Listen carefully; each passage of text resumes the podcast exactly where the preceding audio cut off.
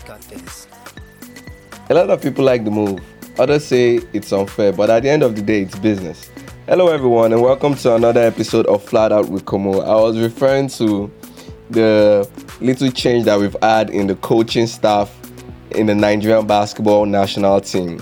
Mike Brown was announced by the NBBF to be the new head coach of the national team, while Alex Nwora has been moved to assistant. Now, it just brings about the questions is this the right move at this point in time? The Olympics is just around the corner. Does this change the way we are going to play in the Olympics? Does it affect our performances? And does this make the team any better moving forward in games to come? You really can't get so many answers right now. We only have to wait and see and how these things grow and develop. But first, let's look at Mike Brown's records.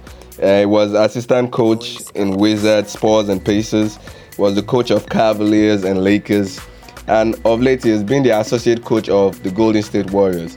Three-time NBA champion, 2003, 2017, and 2018 as a coach. He has over 500 percentage win in the NBA, so I think that's a good look. But is this really the right move? I have to say that I am not big on it. Honestly, I do not think they needed a change. The Tigers are definitely a team on the rise and they've done pretty well under Nwora. The team wasn't great in the FIBA World Cup, but still we had remarkable performances. For Christ, we qualified for the Olympics. They were good enough to do that, so it wasn't a big deal.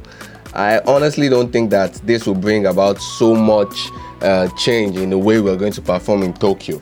And yes, there's been talk about um, Coach Alex not being able to handle the big guns in this team, issues in the locker room, and probably a lot of guys think that this new acquisition will pull the interest of foreign based players and make them more willing to play for the country. I understand that. It's an argument that we will still have over and over. Having the right man at the wheel is highly important. But what about chemistry? The Olympics is a stone throw away, a change like this can either affect the team positively or negatively. You cannot say. It might be a huge jump and it might be a terrible slump. well, the decision has been made, so we can only sit back and wait. Let us see how this develops. Speaking about the Olympics, our ladies are also doing their bit trying to gain qualification.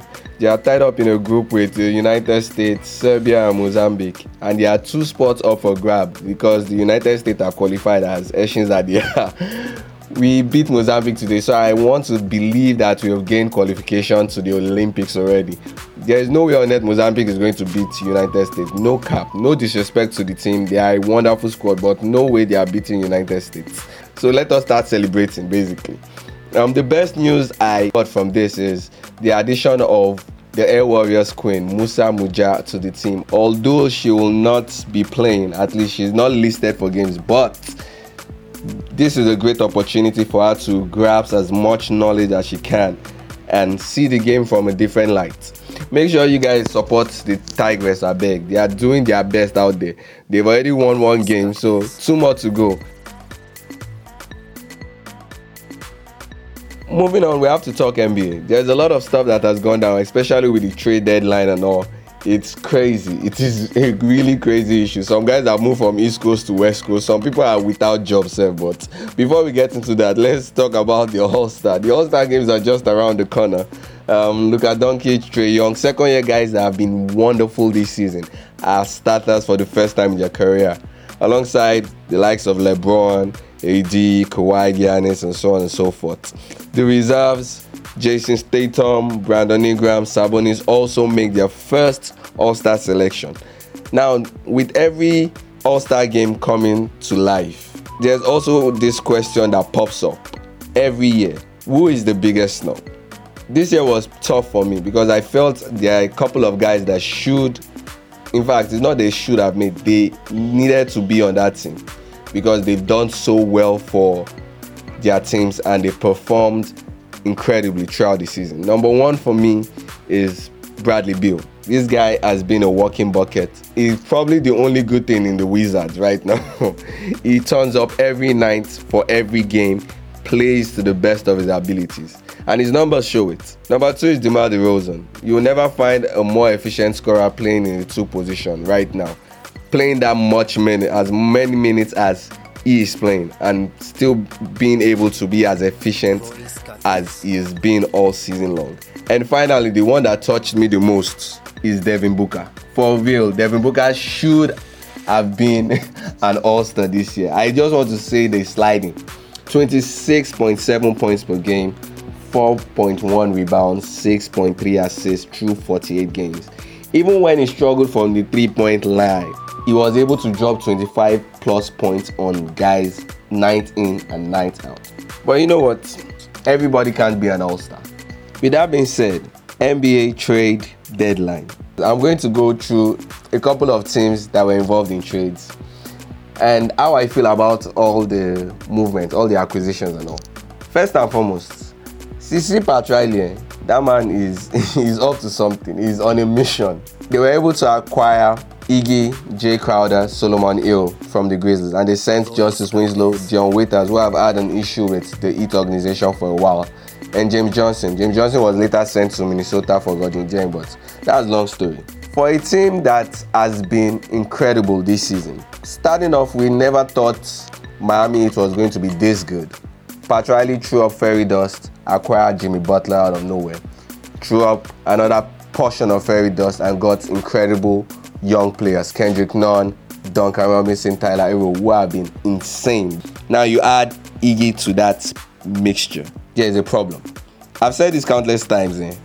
No one wants to face the Miami Heat in the playoffs, and Pat Riley keeps making things happen. He also tried to acquire Gallinari. That's how crazy it is. If that had worked out, then the Miami Heat will be in a whole new dimension. The Houston Rockets, on the flip side, eh, have the worst GM and coach that I have seen ever in the NBA it makes no sense what they have no idea what they want. They have no idea what you're doing. They don't know how to keep a balance in the team. And i think it's it's the analytics. It's fucked up a lot of stuff. The three is better than the two yeah so shoot it up and live in the streets. We'll shoot at will.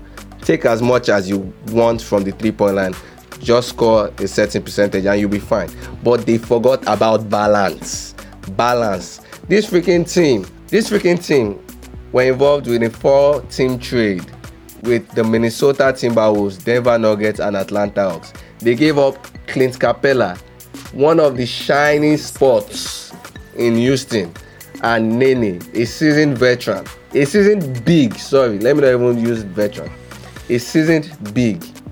And what did they get in return? Robert Covington, a six-seven shooting guard, and Jordan Bell, who was even later traded to Grizzlies for Caboclo.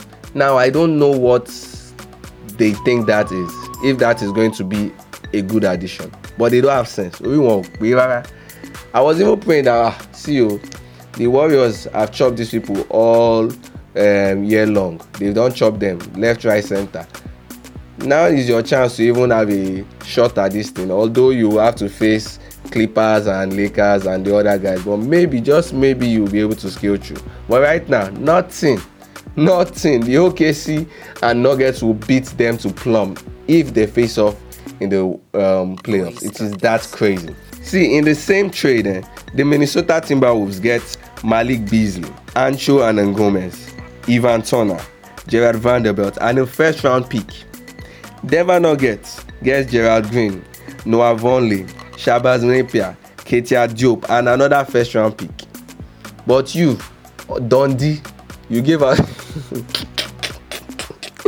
I swear it is just it is just insane. It is crazy. They are the losers from what I can see. They are the losers of this trade market. The Clippers were able to acquire Marcus Morris and Isaiah Thomas in a three-man trade between themselves, the Wizards, and the Knicks. The Knicks get Mo Harkless and a first-round pick, while the Wizard gets Jerome Robinson the Clippers basically just fostered their bench. They put another dog in that bench, someone that is willing to take it all the way. You have Montrezl Harrell coming off the bench. You have Lou Williams coming off the bench. Now you have Marcus Morris, 20 points per game. It is going to be a very tough run for the West with all this move that has been done. Clippers look like that team that wants it all. The other notable trade is D'Lo going to the Minnesota Timberwolves alongside Omari Spellman and Jacob Evans. he will finally get to play with Karl-Anthony Towns, his very good friend, according to them. I don't know. They had this interview with Slam Magazine and they said they would like to play with each other alongside um, Devin Booker, but Devin is still stuck in the Phoenix Suns. The funny thing is this Timberwolves could have actually signed D'Angelo Russell when he was leaving the Nets, and it would have been for way cheaper fee. But now, because of the sense where they think they get, they go pay. They go do it. They go pay. The Warriors are stacking up pretty nicely. They got Andrew Wiggins and draft picks for this trade, and they also sent Alec Burke and um, Glenn Robinson to the Philadelphia Sixers. Now, Philly need outside shooting. They can't depend on Joel Embiid and Al Horford for so long. The other guys are not really putting up numbers. Tobias Harris hasn't been great in the last few games, so they that is a good look for them. But I have to say this. The Warriors are cooking something for next year. Bob Myers is doing exactly what Pat Riley is doing this year for next year. First, you ship out D'Lo. Now you do not have to contend with how to play him alongside Steph and Clay. Now, when those guys get back, they have Andrew Wiggins in the mix, Draymond Green. The young guys are, will be much more prepared for the season. They also have space and draft picks to give up for a bigger name or a max player. Now that is planning. Let me just say they are tanking. Now chilling their day. So this season is over for them. They will do their best to not to look like shit, but we all know that nothing is coming out this season. It will be great to see how these teams match up after the All Star break because that is when the action really begins. The fight for the top eight slots of for each conference is going to be gruesome. It's going to be hard. You have to be invested in it obsessively want that slot. Everybody is going to come out at you. The intensity is going to step up. The tempo of the game will be faster. And I am here for all of it.